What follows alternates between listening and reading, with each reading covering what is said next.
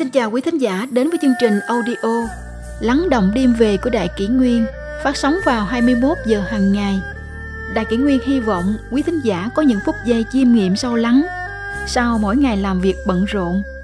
Hôm nay, chúng tôi xin gửi đến các bạn thính giả câu chuyện Chuyện tôn giả ca diếp Sống bên cạnh mỹ nhân Lòng không động tà niệm Tôn giả ca diếp là đệ tử đứng đầu trong thập đại đệ tử của Đức Phật Thích Ca. Mặc dù sinh ra trong nhung lụa, lại được cha mẹ thương yêu hết mực, nhưng ca diếp luôn một lòng hướng Phật. Cuối cùng đã chứng đắc quả vị A-la-hán sau 8 ngày gia nhập tăng đoàn. Trong cuộc đời mình, tôn giả ca diếp đã làm được điều mà hiếm ai có thể làm được. Cuộc sống vương giả nhưng không màng vinh hoa, sống cùng mỹ nữ nhưng lòng không động niệm dâm tà.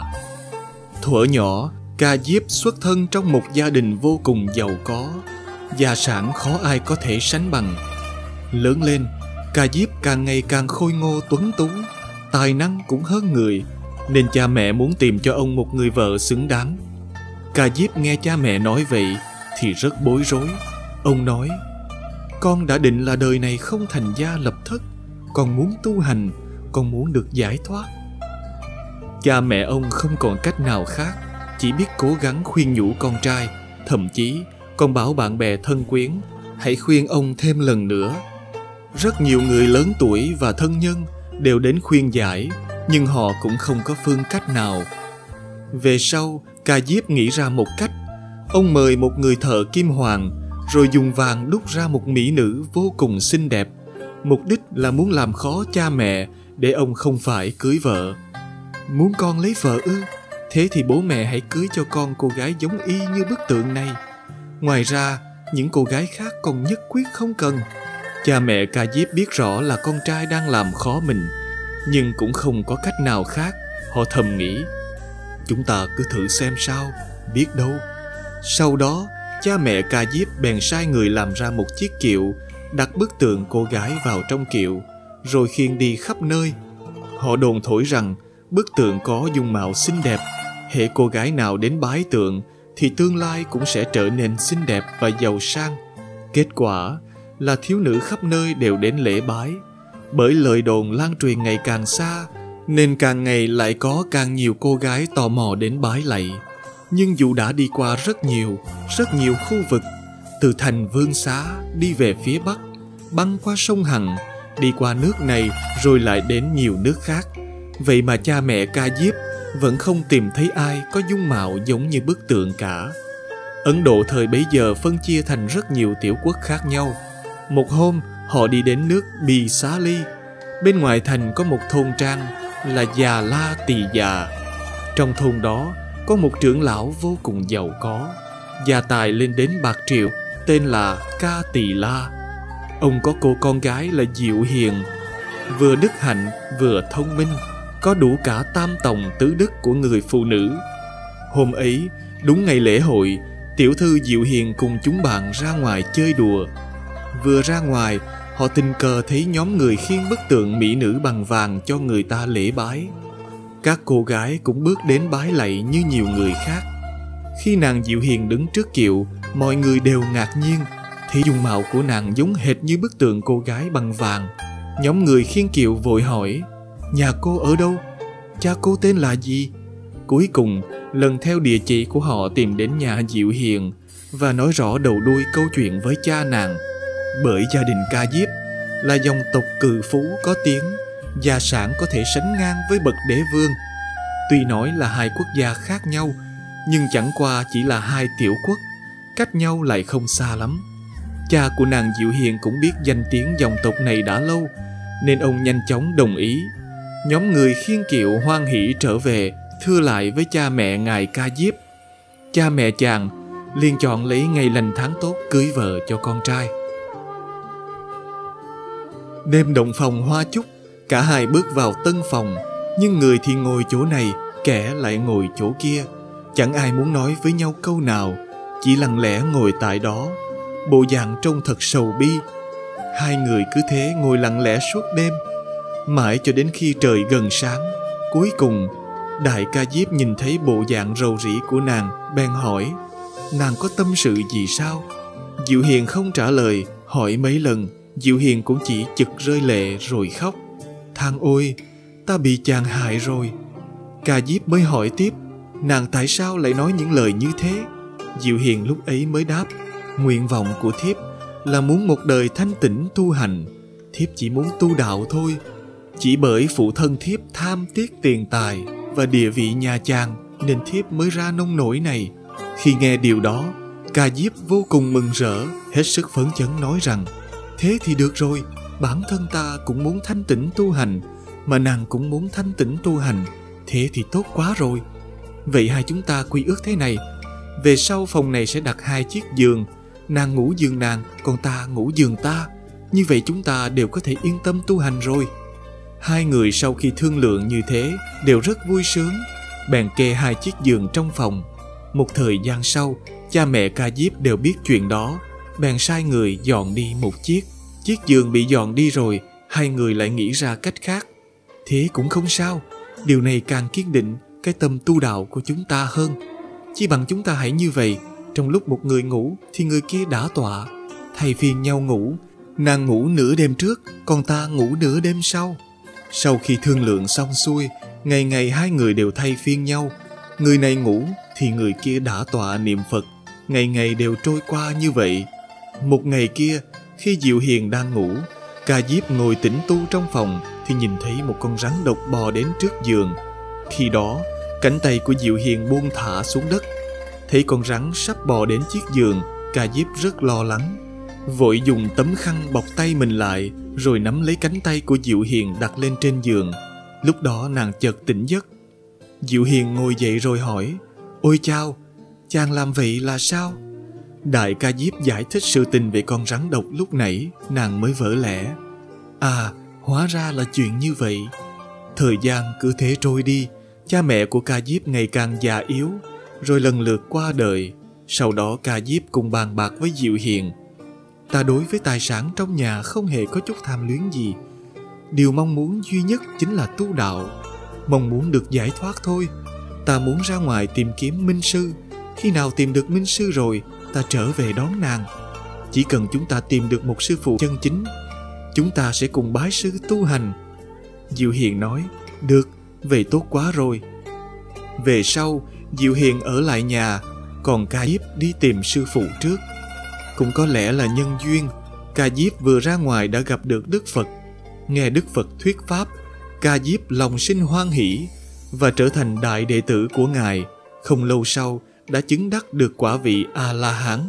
Bởi tăng đoàn thời đó chỉ có nam mà không có nữ, cho nên sau bao nhiêu năm ca diếp vẫn không thể quay về để đón Diệu Hiền. Diệu Hiền ở nhà đợi mãi mà không thấy tin tức, cũng không có cách nào, nàng bèn tự mình ra ngoài, kết quả đã bái ngoại đạo làm thầy.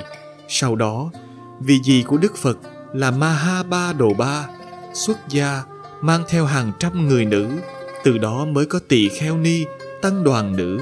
Sau đó ca diếp được Đức Phật đồng ý quay về đón Diệu Hiền trở lại.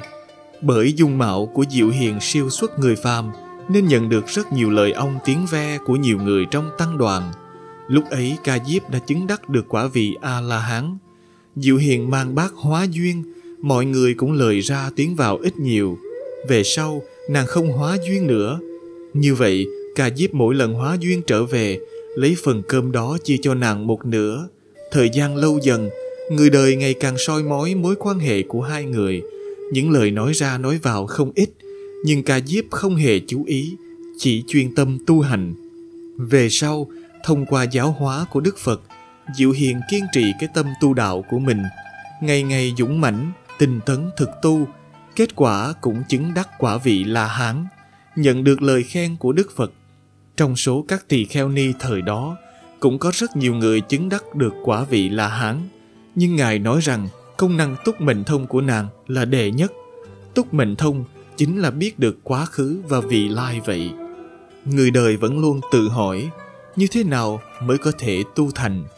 Tu hành ấy chính là phải buông bỏ nhân tâm. Tại thế gian con người, sát sinh, trộm cắp, dâm dục là chuyện thường hằng. Lại có câu vạn ác dâm đứng đầu. Con người trầm luân trong lục đạo cũng một phần do dâm dục gây ra, xoay vần trong tam giới cũng do ái tình làm cơ sở. Vậy nên, người tu luyện chân chính là phải đoạn dứt dâm dục, được như tôn giả, đại ca diếp, dẫu sống cùng mỹ nữ giai nhân mà lòng không động niệm dâm tà, quả giống như viên ngọc quý không tỳ vết, thật xứng là đại đệ tử của Đức Phật vậy. Theo Phật đệ tử Văn Khố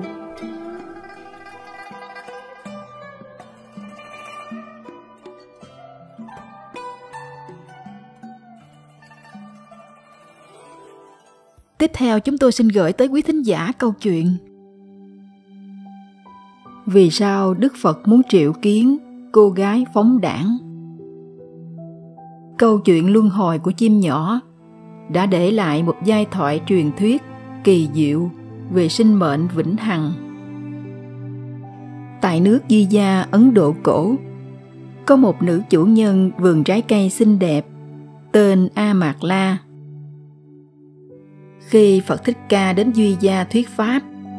Dù đã dâng trái cây cúng dường, nhưng cô vẫn sống phóng đảng, đam mê tử sắc. Ngày nọ, người cận hầu hỏi rằng Cô chủ biết không, người ở vườn cây thuyết Pháp vốn là Thái tử Tất Đạt Đa, nguyện ý từ bỏ vương vị, xuất gia tu hành. Hiện nay mọi người đều đến đó để nghe Ngài thuyết giảng vương tử xuất gia. A mạc la lấy làm hiếu kỳ, nên cũng muốn đích thân diện kiến. Vốn ăn mặc phóng túng, nên khi a mạc la đến vườn cây, thì mọi người cản lại. Đúng lúc đó, một đệ tử bước ra nói, mọi người đừng cản, phật đà muốn gặp cô ấy. Đức phật đang ngồi đã tọa dưới gốc cây với trường không gian từ bi, hòa ái. Nàng chợt nhận ra, tất cả ngọc ngà châu báu trên người đều trở nên vô nghĩa. Cô cung kính quỳ xuống, lắng nghe đức phật thuyết pháp. Dòng nước cam lồ thanh khiết, hòa ái từ bi đã làm bừng sống trong cô những hạt giống thiện lành. Để tạ ơn cô mời ngài đến cơ dinh dùng cơm chay, và ngài đã nhận lời. Nhiều người khó hiểu vì sao đức phật lại coi trọng cô gái phóng đảng đến thế. Đức phật bèn từ bi kể rằng, xưa kia a mạc la từng là con chim nhỏ hay ca hát. Nhưng rồi, mùa hè nắng gắt năm nọ đại hạn kéo dài, khu rừng bỗng dưng bốc cháy. Muôn loài phải đối diện với sự diệt vong. Chim nhỏ không đành lòng, lao mình xuống nước rồi bay lên không trung. Dùng đôi cánh yếu ớt, vẫy vẫy từng giọt nước li ti xuống dưới. Các động vật khác thắc mắc, này chim nhỏ, nghe câu bươm bướm dập lửa chưa? Cậu làm vậy thì có tác dụng gì? Chim nhỏ đáp, lửa đang cháy lớn. Tôi không có thời gian để giải thích với mọi người. Điều đó khiến đất trời cảm động. Ban xuống cơn mưa, dập tắt ngọn lửa.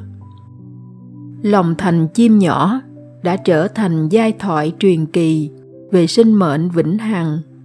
Gieo nhân thiện, gặp quả lành nhờ cơ duyên ấy, chim nhỏ chuyển sinh thành thiếu nữ xinh đẹp, giàu sang. Có phúc phận nghe phật thuyết giáo. Thế nhân chỉ nhìn thấy một đời, nhưng thần phật từ bi sẽ nhìn vào quá trình sinh mệnh. Trân quý sinh mệnh chính là trân quý cơ duyên được làm người.